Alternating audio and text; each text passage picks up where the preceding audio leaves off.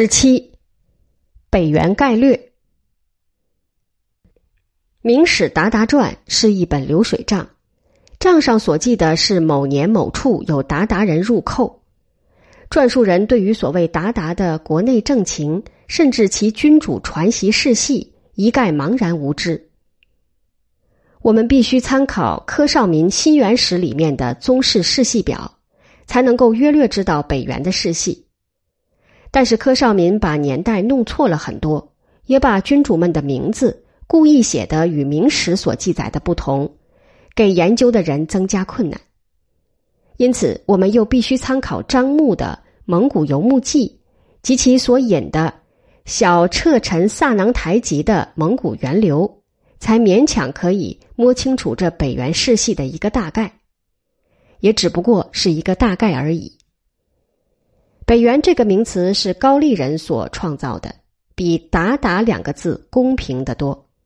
直到崇祯八年为止，北元始终与明朝对峙着，其情形犹如金与南宋，虽则地域迥异。明朝有过十六个皇帝，北元有过二十八个君主。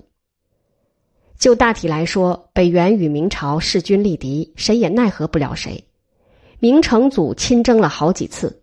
有一次到达克鲁伦河与鄂嫩河之间，成吉思汗的发祥地，几乎活捉了北元的第九个君主本雅失礼。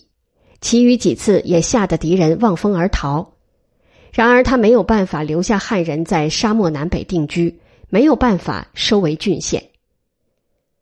在北元的一方面，第十三个君主脱脱不花的权臣野先有力量活捉得明朝的英宗。却没有力量收复大都，终于不得不把英宗送还，和明朝言归于好。在其后，北元在明宪宗至明世宗之时，崛起了一位盖世英雄，第二十个君主达延汗。他统一漠南漠北，分封诸子，直至二十世纪，蒙古多数蒙旗的王宫都是他的苗裔。然而，他也只能适可而止。望长城而却步，他在位很久。第二十二个君主卜赤无甚作为，另一方的孙儿第二十三个君主俺答以河套为根据地，对明朝骚扰了几十年，直至受封为顺义王，明穆宗隆庆五年才肯罢休。第二十四个君主卜赤的儿子打来孙。